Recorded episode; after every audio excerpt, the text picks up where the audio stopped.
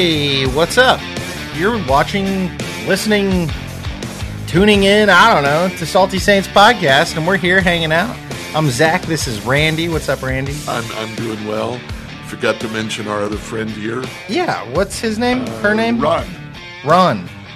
This is Ron. Ron's a what I can only assume is a lead-based painted McDonald's toy. Uh, yeah, I don't know. Randy went and got a Happy It's Meal. a happy meal. I'm happy. Yeah, ooh, yeah, that should be our next sponsor. Uh, I don't know if we can even say that. They're definitely not, but uh, we're going to keep trying for it. Um, we are going to talk about something I don't know that we've talked about before. I don't think we have. Uh, we've mentioned him. Kind of hard not to. He's a good one. Uh, King David. Yeah. Yeah. So part of what we do is we do faith stories, and we thought, why not do a faith story of somebody who's been dead for 2,500 years? Yeah. No, I think that's a good idea. Also, like we've been kind of thinking about like, you know, maybe it'd be cool to do some faith stories on church fathers, Yeah. on you know, i mean, like C.S. Lewis or like Martin Luther King. Let us know if you would like to hear about somebody. We don't know about any of these people, but uh, where there is Wikipedia, there are True that. opinions. Not only Wikipedia, but just countless books on Oh, so yeah. many of these people, and I need excuses to learn more. Because honestly, I don't know enough about church fathers. There's so many of them, there are. and I'd like to know uh, which ones I agree with and which And ones I really, don't. they're fascinating. We might have to do Dietrich Bonhoeffer. I just think he is absolutely fascinating. Yeah, cool. Let's do it. Um, but for today, we're talking about David. We're talking about his faith, who he was, and uh, you know, I, I guess the reason I think he's an important one is because he's the man after God's own heart, Yeah, yeah. right? And so, I mean, that should tell us something. That should mean like, hey, maybe we should look into. Well, you know, he's one of the few people that uh, I think Abraham is called a friend of God. Uh, that's pretty cool, but to be able to label somebody as this guy, he wanted to know God. And that's what he's known for. Yeah, yeah, and and God Himself likened this man to His own nature in a way, to His own character. in How a so? way. Well, to say that somebody's after your own heart, Okay. that's to say you get me. That's right. God Like- God actually is the one who said that, isn't he? Well, well, it says that God was looking for a man after His own heart, and so David is the response to that. Okay, so where did we where did we see that? Samuel, like 14, I think it was. We're going hear. Uh, 13, 14. 13, 14. So, um, oh yeah, yeah, yeah, yeah, yeah. This is where Samuel's talking to Saul, and Saul has come. Uh, he's in the second of three really big. uh, He blew it three times. Uh, first time is in chapter chapter thirteen. Actually, this is the first time, isn't it? So the first time in chapter 13, uh, the Lord had told Saul to go take this city and to uh, kill the king. But real quick, let's back up. For anybody that isn't familiar with this, who is Saul? Ah, first king of Israel. The very first. the very first one. So uh, Israel asked for a king. Samuel was prophet. He got all bent out of shape. And he said, How in the world can you ask for a king? God is your king. And God talks to Samuel and says, Samuel, just go on, just just go with it. They're not rejecting you, they're rejecting me. And so Samuel goes with it. Saul comes on the scene. Samuel anoints Saul.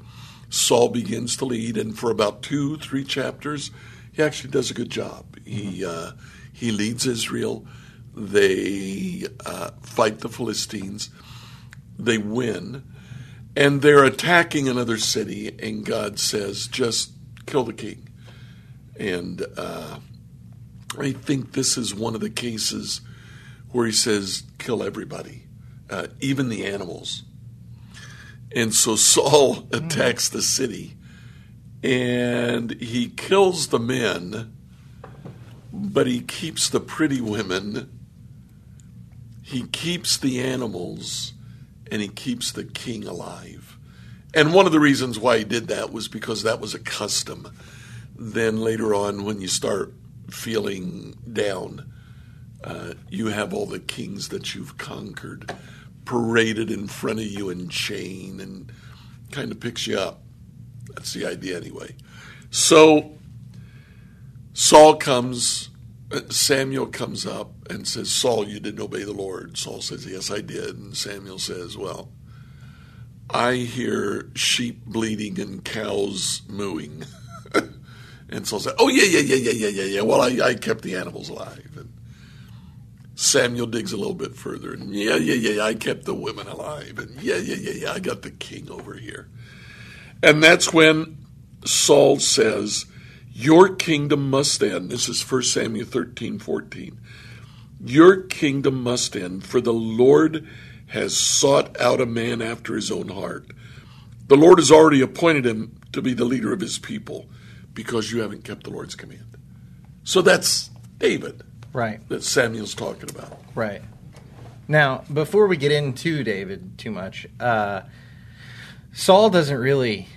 He really just kind of like says sorry, tries to make amends, Right, and then goes on like everything's fine. Right. He he says I'm sorry, but he doesn't really mean it because he doesn't change. Right, but it's it's almost like he he kind of forgets about this fact that God has picked somebody else now, and so he just goes about his business like God hasn't picked somebody else. Right. So that's the odd part. And when it becomes kind of obvious later that David is this young warrior that everybody loves, and Saul looks at him and, and says, hmm, God's picked somebody else. David is really popular. Guess I'll kill him. Yeah, exactly. it's kind of like that King Herod thing, right? Yeah. From like yeah, it really is. from uh, when Jesus is born, he starts killing everybody. kills every baby Yep. to make sure that he takes care of this one that's supposed to be the new king. Um, okay, so with that said, I think we can kind of start digging into David. Right, Who is David? right, right, right. Where does he start? What are his origins? So, really interesting biblical story. Uh, Samuel knows that he's going to anoint somebody else, and the Lord sends him to the family of Jesse in Bethlehem. And he gets there, and Jesse's got a lot of sons. He's got five or six, and they're even named, and each one comes before Samuel. Father brings the oldest one first, and Samuel looks at him. I guess he kind of prays and he says, Nope, not him. So the second one, and nope, not him. And on and on and on. And he runs out of sons. Finally, Samuel says, Well, don't you have anybody else? And Jesse literally says, "But um, I've got the runt of the litter. I've got, you know, my youngest son. He doesn't even deserve to be here. He's out tending sheep. He's uh, watching the sheep that we have out, out in the back 40. And uh, Samuel says, Bring him. And he comes in, and he really is. He's the smallest one there. And that's when God speaks to him and says, Don't look on the outside. You look on the inside. Anoint this one. And he anoints David. And then Samuel gets up and leaves because the anointing is not actually when uh, he becomes king. That's coming. But he's anointed David. Jesse knows, David's brothers know, and David knows. And that's about it. Hmm. So that's sort of like God laying his hand on him, saying like, "You're it. You're the guy. yeah. You're my guy." Can you imagine the pressure that that put on David at that point? Well, especially when all of your older brothers probably just thought they were about to be anointed king. That's right. right? And now you walk in and you're like the nobody of the family, and it's you. And yeah. it's you. Yeah. Well, and they even not to jump too far ahead, but when they when David shows up to the battlefield, which is where I assume we're going next, right? Um, to Yeah. go fight Goliath. His brother looks at him and he's like, "Why are you here? You're just here to watch people die. like you're just exactly, here to like get in on the mess, you know." Yeah. And uh, it's so there's You're a rubbernecker. Yeah. right there's so there's definitely some like brotherly like discomfort going on there. Yeah, yeah, yeah. Okay. And it's interesting because we do see that later in David's own family. So, Yeah. because it, it may be that he learned that from his own dad, that his dad may not have Sins of the fathers. really managed that household well.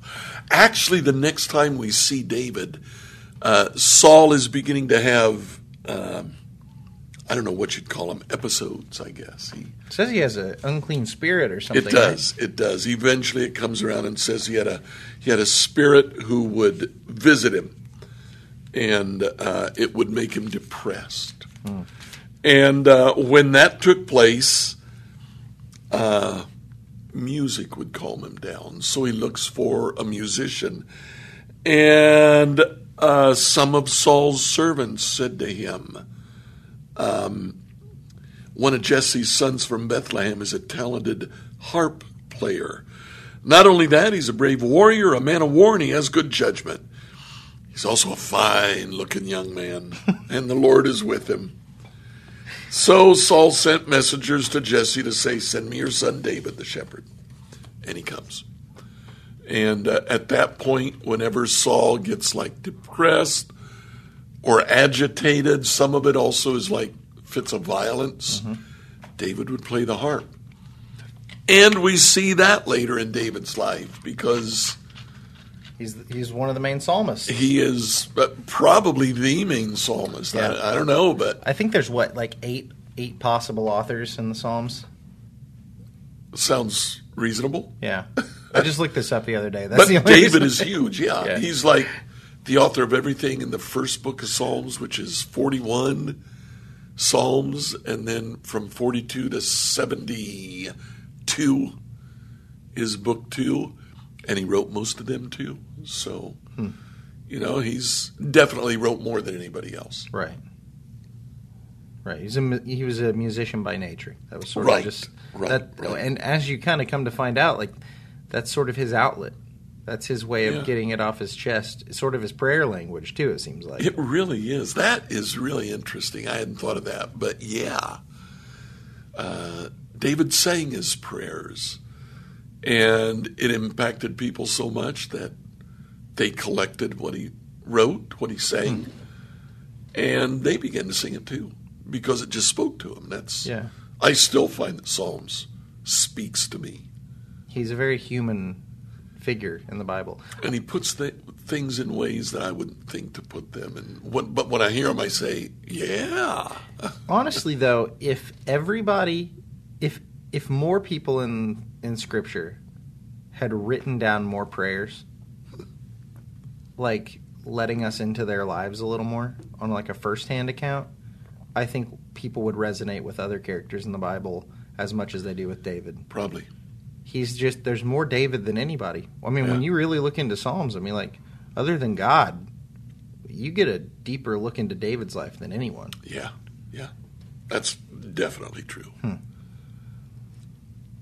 So Saul goes off to war, and he's fighting the Philistines. And at a particular point, um, the Philistines have literally a giant.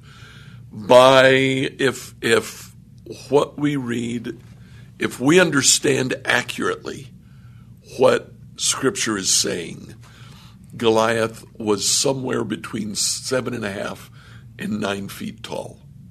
Yeah. He was big. He was Six just cubits and a span. right, right. So traditionally, a cubit Oh, sorry. is the distance from your elbow to the tip of your finger. In Spanish, a cubit is called a codo. The codo is your elbow. So it's an elbow's length. It's 18 inches. So six times 18 inches, that's nine feet. Well, so so I uh, it says the Septuagint says four cubits in a span, whereas the Masoretic text says six cubits in a span. So either six feet nine inches or nine feet nine inches. Okay. So seven to ten feet tall. I mean, that's pretty big. Uh, yeah, yeah. I mean, the guy was big. The Yeah. guy was big. especially if uh, you know looking back through history seems like people may not have been as tall on average Yeah, I think on Um, average. But then again, I've seen I've seen conflicting information in there. Um, it's interesting. Usually people are not as tall because of their diet. right. Do you know what Goliath means? What? What the name means? No.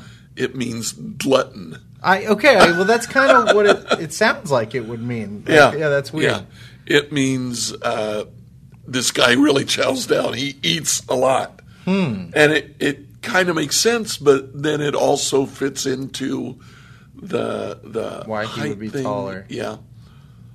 Not that eating a lot makes you grow Right, this way. I mean, it makes right. you grow this way, but Right. but at least he ate well enough that uh, his height was not restricted by his diet. Right. That makes sense.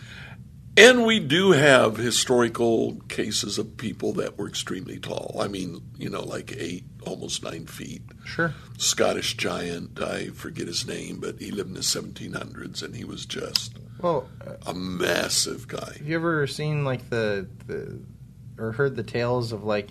Sorry to get us off track here, but uh, even in like Native American folklore, like talking about like um, the red-headed giants that lived in caves. No. You never heard about No, this? no, no. Like in the Americas, they found bones that they wonder aren't them because I mean they're like ten feet tall and Oh, my stuff. goodness. But uh, they would like always find them up boarded up where they believed they would uh, build up rocks at the base of caves where these giants slept, and then they'd set fires and smoke them out and suffocate them in the caves. Oh, Because wow. these these things they they said they were cannibals and They that they would kill them, yeah they would kill the the Native Americans. So that I don't know. It's interesting. Wow. But giants are in every culture. They are. And uh, we actually find later, I think it is in Chronicles, uh, there are five Philistine giants at about the same time that are mentioned.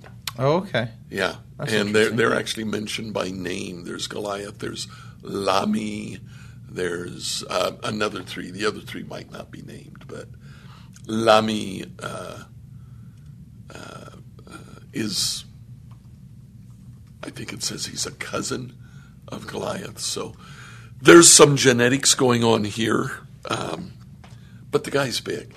And the point is, um, he was fighting for the Philistines, whether he was Philistine or was a hired mercenary to come in. So to kind of taunt the Israelite army, he would come out and and daily he would say, "Why do we all have to come together and fight? Send out your best warrior and fight me." Was And that a natural take all. custom? Was that a normal thing? It actually was. It is actually mentioned in um, the Iliad. That, that- well, that's what I was going to say. Uh, that's that is the beginning about of the movie Troy. time period. That's about the same time. So, do you think the Iliad was true, or do you think the Iliad is just like I don't kind of- know. I think it has a historical basis. There you go. That's what. Yeah. Because uh, have you seen Troy the movie? Yeah, I have. That that opening scene. and that opening scene Yeah. where he runs out and jumps up and It's just- over in like 0.5 seconds. Exactly. It's, yeah. It's done and gone. Well, and that was kind of a David and Goliath story too. But yeah. Yeah. there there were some other things going on. The Right. invulnerable skin and all of that. So, Yeah. Anyway, Goliath would come out and he'd taunt Israel, and nobody in Israel wanted to face him. So David's father, Jesse, sends David to the uh, to the battlefront with some cheese, and I think the reason is uh, good nourishment, but you can't carry milk that far. Milk is going to curdle and and uh, not it'll be nasty. But cheese travels. So he had made some cheese. He said, "Go take this to my other sons." So David goes, and then you hit it right on the head. David's brothers see him and say, "What are you doing here? You're just you're just here to to watch people get killed." So, I mean, what what we know ends up happening though with David is he uh, he gets mad when he hears what Goliath's saying because Goliath's taunting the army of Israel, Right. and so where nobody else will step up to go take care of Goliath, uh, David kind of chomps at the bit, and he's like, "Okay, what, what's this guy doing? Like, why is he taunting God's army right now?" And David, rightly so, he sees this as a direct affront against God. Right, right. Which a, is cool. a man after God's own heart. Yeah, right. Like his natural instinct isn't to be afraid. His natural instinct is to be mad. Yeah, he's he's insulted. Yeah. What what is this guy doing? Any of you guys can go out. And kill. I'll go out and kill him. I like that though. He's got he's got that like um, I don't know that energy. Yeah. Whereas Saul doesn't. I mean, I know we haven't talked about the story of Saul too much, but Saul is kind of passive. Like he's he he talks a big game, but then he's never got the like uh, the heart to back up what he says. There is uh, one of the one of the verses, if I can find it here, kind of summarizes uh, the problem with Saul when Samuel is is chiding Saul after Jonathan, I think. Samuel says to Saul, Even though you were small in your own eyes, and I'm not finding it here, it's in chapter 14 or chapter 15, one of the two. Um, but he says, Even though you were small in your own eyes, uh, the Lord had put you in charge of this of this nation. Um, Saul had an inferiority complex. Right. Saul looked at himself and thought, "I can't do it." David looks at Goliath and said, "God can do this, and and, and I, he can do it with me." And when he's questioned about it, he says, I've killed bears and I've killed lions, and this man's going to die like those bears and lions. Right, Like, right. And he says literally that I I took the lion and I ripped his ripped his jaw apart. he's So- he's kind of a yeah, he's kind of a braggart a little bit. Like he, so, you know, he's a little maybe a little bit full of himself, but like not to a fault. It doesn't seem he knows what he's capable of doing. Or at least you know that fault hasn't appeared just yet. It, it maybe peeks its head out a little bit later. but- Yeah, yeah, it definitely comes out. But uh, so, a couple of questions here. Why in the world would Saul let this shepherd go out and fight for all Israel when none of his own soldiers did? And I kind of think the reason why Saul did that is because he saw a way out. Mm-hmm. I can't send a soldier because that would be formally accepting the challenge okay, this kid isn't a soldier. So if David goes out and he's killed, all I have to do is say to Goliath, well, he's not a soldier. He just did that on his own. right. So why not take the chance? And it means I don't have to do anything. Yeah, And and by he offers David his armor. he does. And that to me And that's sign, significant. That that's stepping back and saying, "Oh, here, here, you know, Yeah. let me remove myself from this. You go out in my Right, stead." Right. right. Now, uh, what Scripture says is that Saul was a very tall man. It says he was head and shoulders taller than anybody else in Israel. Uh, so he has, he's a big man, and he's got a set of big armor. And he gives it to David. David tries it on, and he walks around in it. And then he looks at Saul and he says, I'm not used to it. He doesn't say it's too big for me. He says, I'm not used to it. I don't I don't wear this kind of stuff normally. It'll slow me down. And David had in mind already what he was going to do. He had his sling and stopped in the creek before he got to the battlefield and picked up five stones that he felt would fly true. Scripture says they were smooth, which probably means they weren't jagged so they wouldn't veer off. He wanted to make sure that More he aerodynamic. hit him with deadly accuracy. Um, David apparently was a big dude too. He- But then maybe not quite as big as Saul. I was just going to say that's odd though because it says that he's the runt of the litter. And so I'm kind of. But that was years before. so this is years later then. This is probably three, four years later. Okay, so he's had time to fill He's a his growth spurts. Yeah, he's filled out. And in fact, they call him a, a warrior. Okay. They call him a fine looking young man. Yeah, it comes back to that a lot.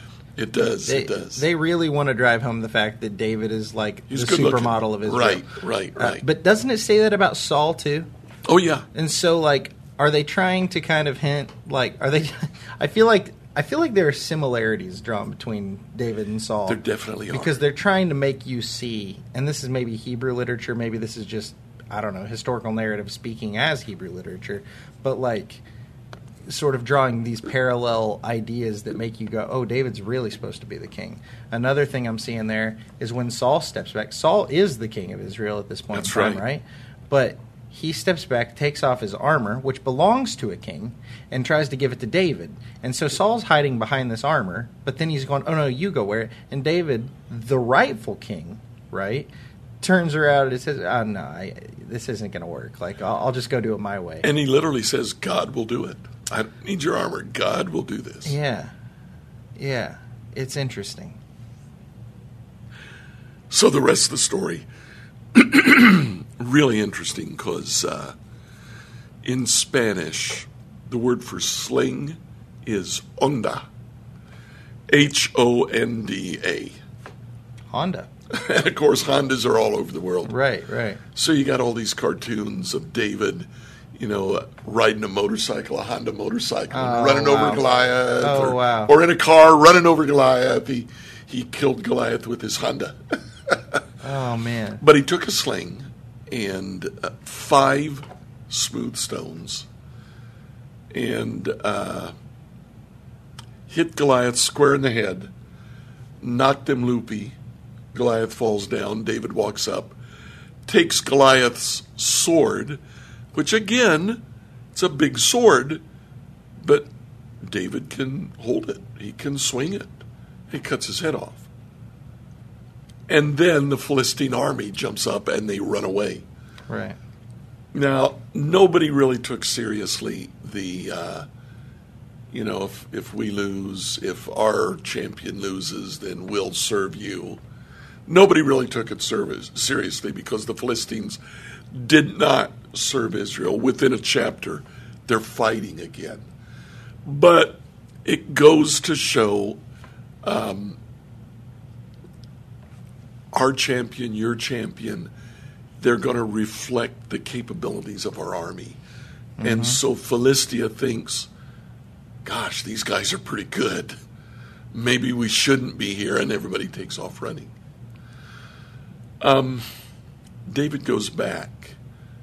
And when he goes back to Jerusalem or to his hometown, they sing the song. Uh, Saul has killed his thousands David his ten and David thousands. his ten thousands. That is actually Hebrew poetry. Uh, one of the things that you do in Hebrew poetry, there's parallelism, and when you have numbers, you in the second line you add one to the number. Well, when you get that big, what you're adding is a zero. So Saul killed his thousands, and David killed his ten thousands. Well, Saul was upset by that. So, what's the alternative? David has killed his thousands, and Saul his ten thousands. If they had sung that, I honestly think Saul would have said, So they talk about David first before the king. What's up with that? it didn't matter what they sang. Right, right, right. Saul was going to be offended by it because He wanted to be he saw himself as small in his own eyes. He had an inferiority complex. So Right. anything that they would say, he was going to take negatively. Yeah.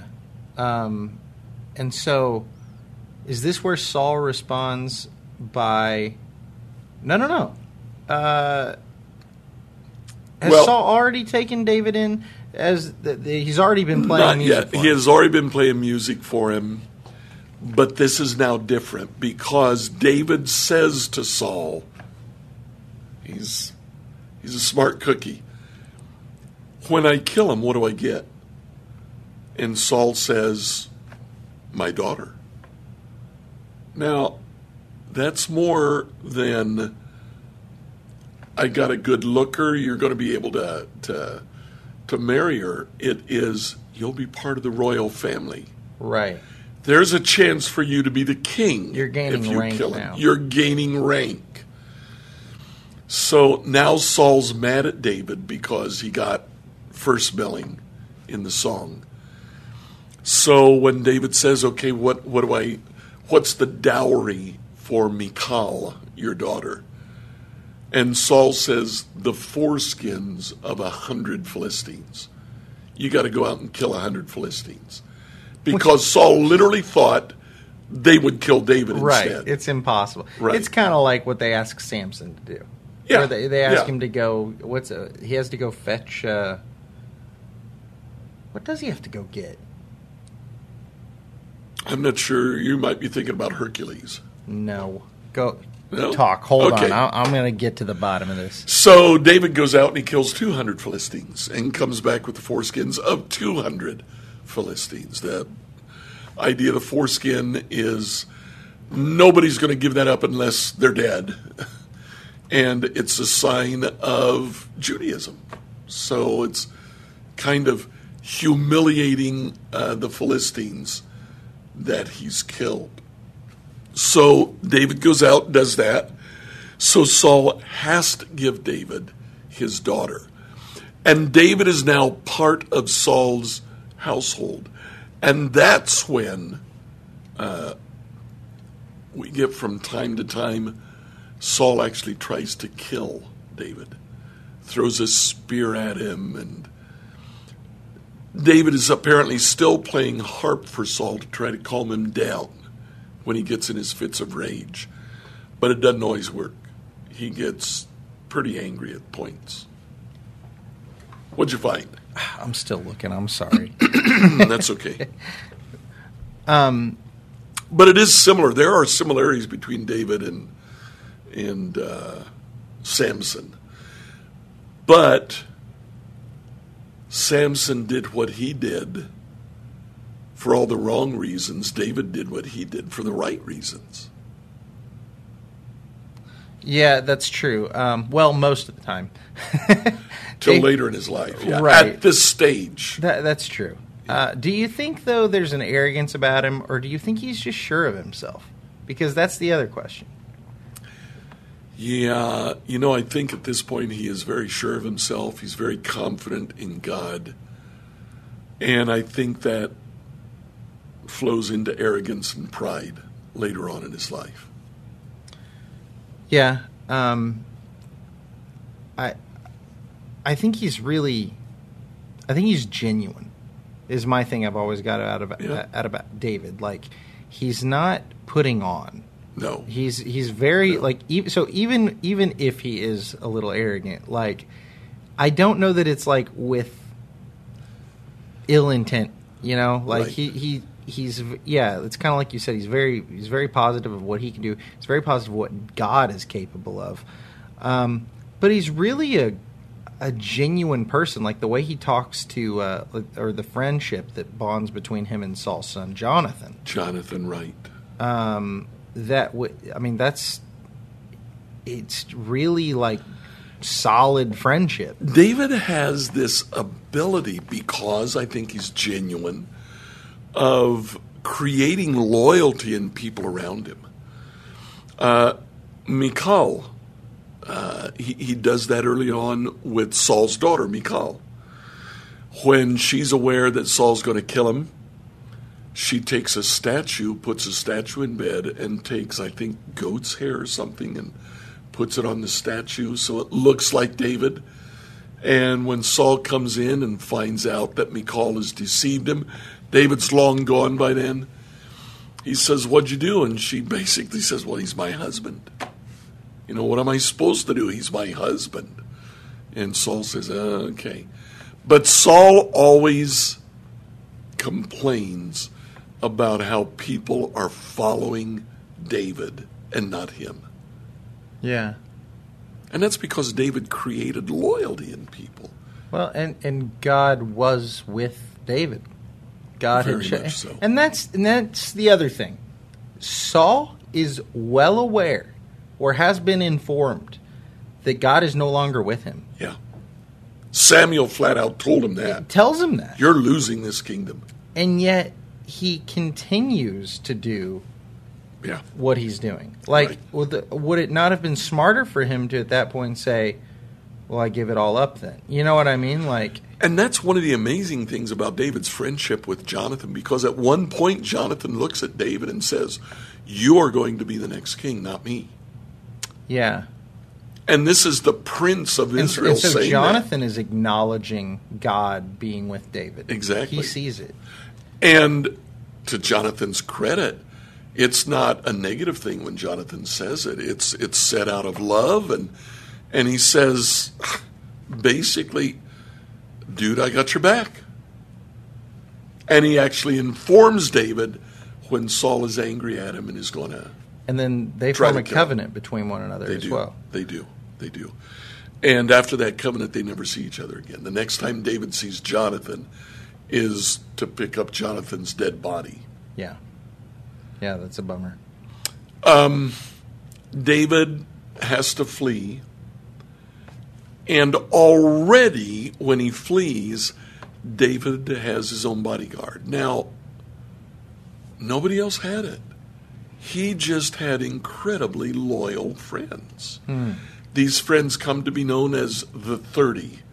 And there were three of them that were particularly good warriors, and the other 27 weren't bad either. They and uh, one of the chapters late in uh, Second Samuel goes into the exploits. And here's before we got started, I was saying, you know, Hollywood is not capitalized on the story of Saul and David. You could take that one chapter where it goes in the exploits. Um, Philistines attack. One of the 30 stands in the middle of a bean field and he says, I'm not moving. And there there are dead? Philistines all over. He's just standing there and mowing them down. Um, you get another one who's attacked by an Egyptian who is almost as tall as Goliath. And he snatches the spear out of his hand, turns it, and he kills the Egyptian with it. And on and on and on. You get things that you know, a little bit of a plot line there and and some CGI, and you could have an awesome movie. Well, it's almost like uh, you've got me thinking about 300 rather than the 30. It's the 300. That's you know, right. That's right. Yeah. Which would have been Leonidas's personal 300 guards. That's right. And so now you've got David and his 30. I And like of course, the last, the 30th member of the 30 that's mentioned is Uriah the Hittite. I did not know that. Yep. Okay, so He's I one of knew the he was one of his 30. close friends. I didn't Yeah. know he was one of the 30. He was oh, one of the 30. Yeah. He's So- the 30th one named.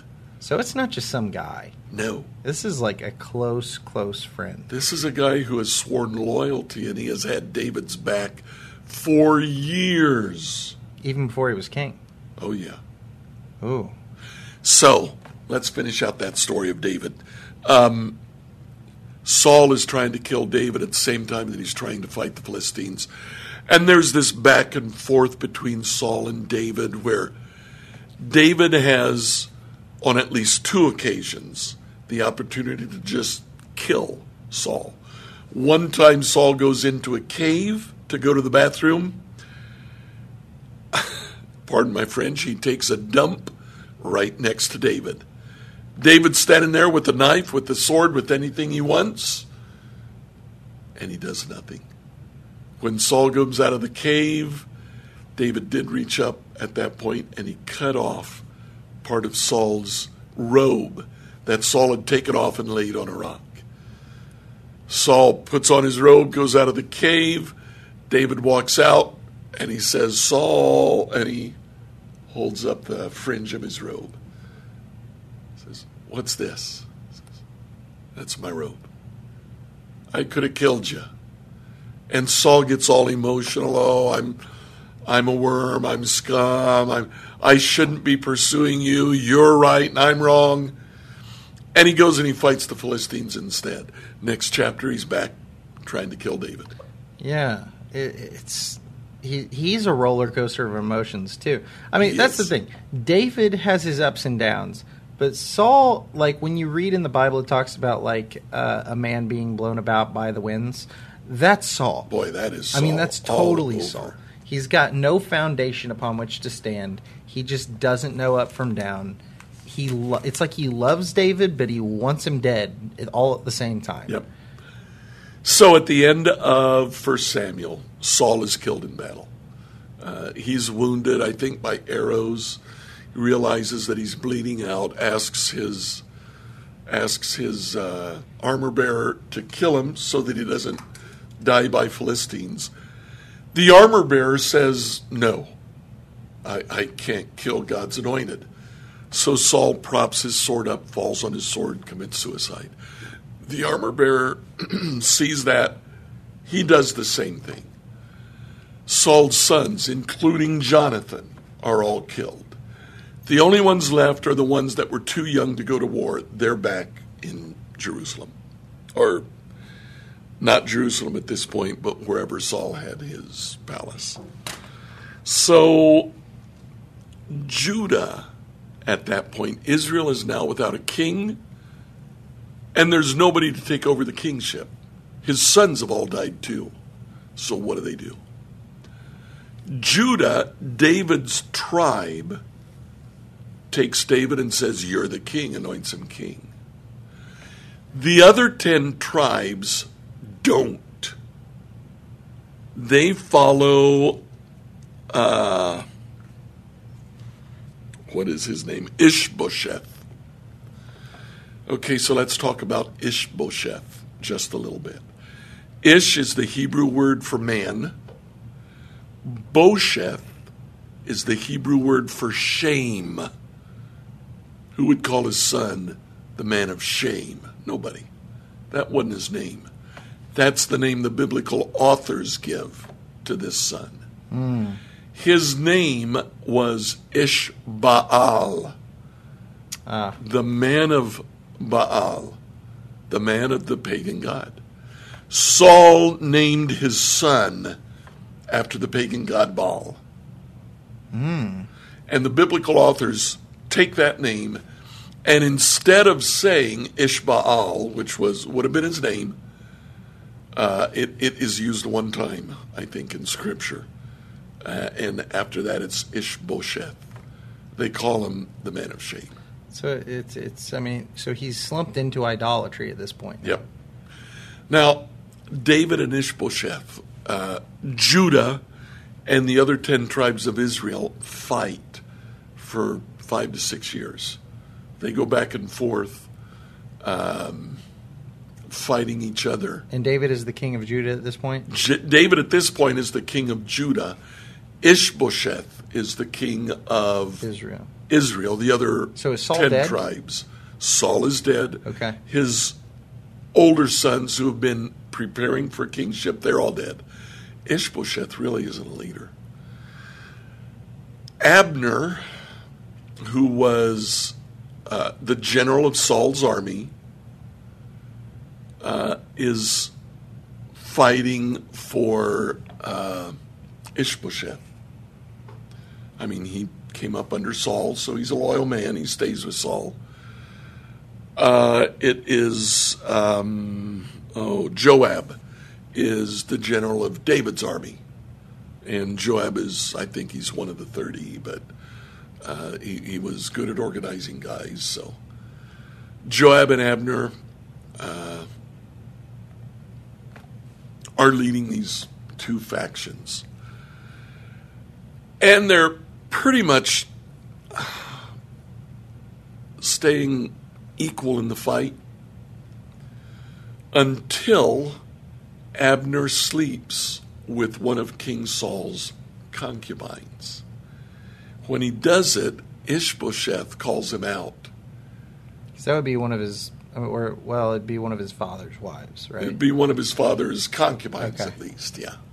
Be a whole lot worse if it was one of his wives, Okay. but one of his concubines, one of the harem of his father. okay. Ishbosheth calls him out, and Abner says, I'm done with you. And he goes over to David's side. And he begins to fight with David's army.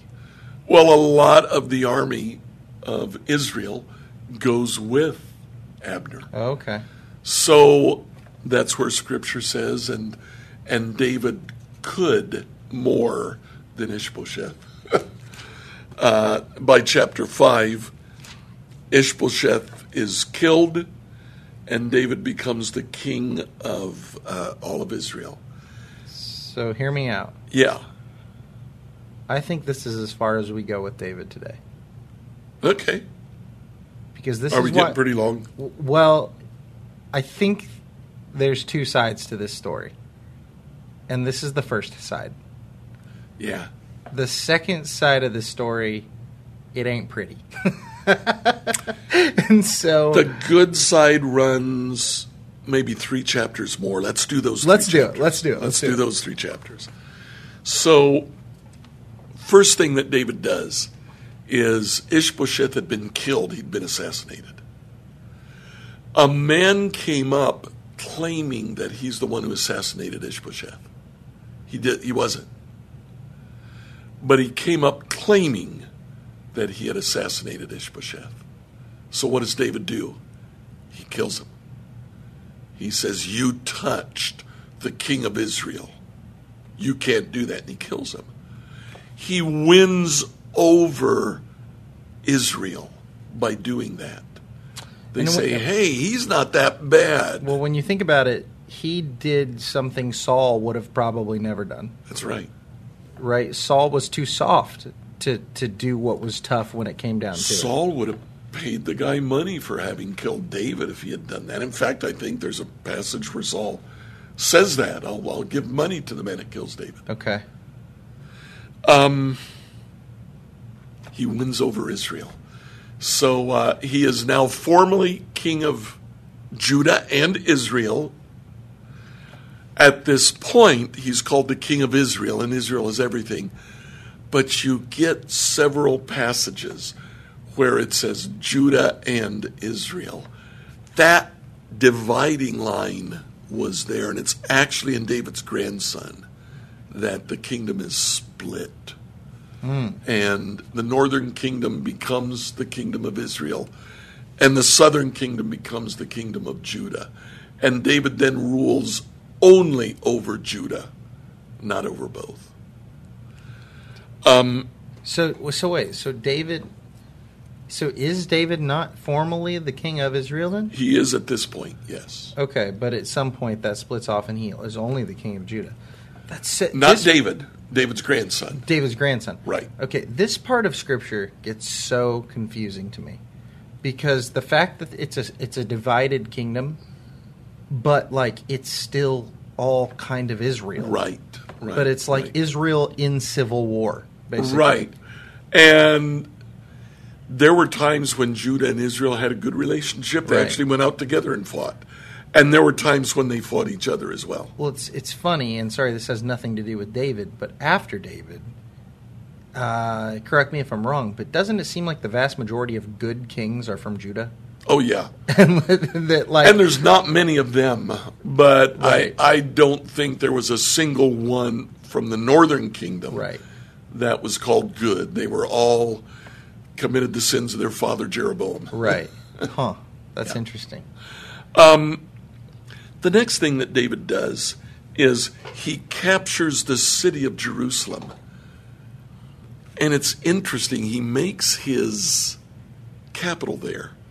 But Jerusalem is never known as the capital of Israel. Instead, it's known as the city of David. It's David's personal possession. Then he begins to lay the foundations for building the temple in Jerusalem by bringing the ark back to the temple. And when the ark comes into town, David starts dancing and his clothes get in the way. So he strips off his outer robes and dances in his underwear. And that's when Michal, his wife, Saul's daughter, sees him, ridicules him for doing it, and David basically says, I'm done with you. Yeah. And In all fairness, though, I mean, c- come on, David. You know, dancing naked in the street, man. I'm Yeah. not. I'm not knocking it, but like, this is a little bit of that, like, uh, maybe self-centeredness coming back through. Like he's a little bit of a braggart. Or do you think it's just joy? I don't think it's that. I think it is pure, unadulterated joy. Now, whether or not he should have stripped off his outer clothes, Well, I'm that's not the so part. sure. That's the part where I'm like, "What are you Right. doing, man?" Yeah. yeah. Um, and for anybody, sorry, for anybody that's listening to this, it's not like uh, super familiar with Scripture. The Ark of the Covenant is what we're referring to, Right. and that is what housed the Ten Commandments, or it housed the law. It right? housed, uh, yeah, the two tablets. And by this time, it houses five gold mice and five gold tumors that Oh, the yeah, yeah, yeah. Philistines put in it. yeah, And this is where David is bringing it back from. For Right. all these years, it's been in one man's house, and that man is incredibly blessed by God because he literally moves out of his house so the ark can be inside his house. Yeah. And God blesses him. So now David brings it back to Jerusalem, where apparently they erect the tabernacle, and it's in the tabernacle Right. until the temple can be built. and David starts to build the temple, and God says, No, no. Uh, your hands are bloody. You're not going to be able to do it. Your son will do it. And Right. David says, Okay, that's fine. And so, sorry, we got more to explain because I, I am. We're trying to be a little more conscious of people that are listening that, that Sure. don't know so much Right. um, about just the the story of Scripture as a whole. Uh, the Ark is where God's Spirit dwelt. Raiders of the Lost Ark. that's Hollywood's treatment of it, but Took you know. some liberties. yeah, yeah, but, yeah, yeah. But so God dwells between the cherubim. Above, Above the mercy seat the mercy of seat, the right. of the Ark of the Covenant, which Right. is a box, basically, right? Yeah, yeah, with two angels Mm-hmm. on top of it. You're right, uh, which is what we mean when we say cherub. Cherubim. But the reason why that's related to the temple is David wants to build a house for God to live in, Right. rather than this box that he dwells above. Right, This right, is going to be a place that is solely God's. Right, right, Right. right. So Michal, she's had it with David. David's had it with her. Uh, chapter seven of Second Samuel, you get God's promise to David that he will reign forever. Chapter eight, David expands the kingdom far beyond anything that Israel ever was, had been before or ever would be after. It went all the way from uh, basically Assyria in the north to the borders of Egypt in the south. He controlled that entire region. And there were times when Israel was just tiny. It was just around uh, the Dead Sea, and that was it. So this was huge. Uh, and then in chapter 9, David reaches out to uh, Saul's family. He continues to win over Israel by showing mercy to Saul's family. Finds another son of Saul named Mephibosheth. So you can guess what his name actually was. More, more ball. Meribaal was actually his name, and the biblical authors translate that to Mephibosheth, who had been dropped when he was a baby and he was lame now. And, and David took him to his own table and let him eat as if he was one of his children or grandchildren. I think specifically he may have been Jonathan's son. Okay. So David saw this as a way to uh, honor Jonathan as well. And so he's taking in his his son, He Jonathan's is. son. He okay. is. And practically accepting him as his own. Okay. Interesting. And that's where all the good stuff ends. That's it. After this point, things take a, a turn to the south. So the thing, uh, this far in the story, I think there's some conclusions we can draw about David. I think there because are. this is all about his faith story, right? right, right. David, I, I think what the story is doing for us, and uh, I mean more than just the story, but like the life of David and the life of Saul, is showing two paths you can go before God. Yeah. There's the wayward path, right? That's the that's the way There's the away Saul from God. path, There's the Saul right. path where you're not living in God's good graces. You are not following God's law. You're self centered. You're self-centered. Saul has an inferiority complex, so everything is about him. How's it going to affect me? Right. And then you got David, and David's all about God. It's about how's this going to affect God. Right. There's Goliath out. Saul doesn't go and attack him because Saul looks at him and says, "He'll he'll beat me to a pulp." Right. David looks at Goliath and says, "God can take him. He's he's not as big as the bears that God has given me to kill." So- Right, right, and he'll use me to do it if that's Yeah. if that if I'm the one that's going to stand up and say it, you know. Um, but I, I think also what you see reflected in this is I think you see that original two paths before I mean I know we talk about this all the time but it's like we're standing at the tree of the knowledge of good and evil again Yeah. and we're standing at the tree of life and we see two scenarios played out before us side by side we see Saul who's clearly eating day after day from the tree of knowledge of good and evil Right. and we see David who is constantly pursuing the fruit of the tree of life Right. and so it's kind of cool that you see kind of these two like this one story shows us both of those paths played out at the Yeah. exact same Yep. time and Yep. you get to see what reap or what benefits or what rewards are reaped Right. from each of those paths One of the other things that I think we pick up from David's life is he didn't hide his emotions. I mean, nobody had to guess about what David was feeling. He brings the ark back to uh, Jerusalem and he rips off his clothes and starts dancing for joy. right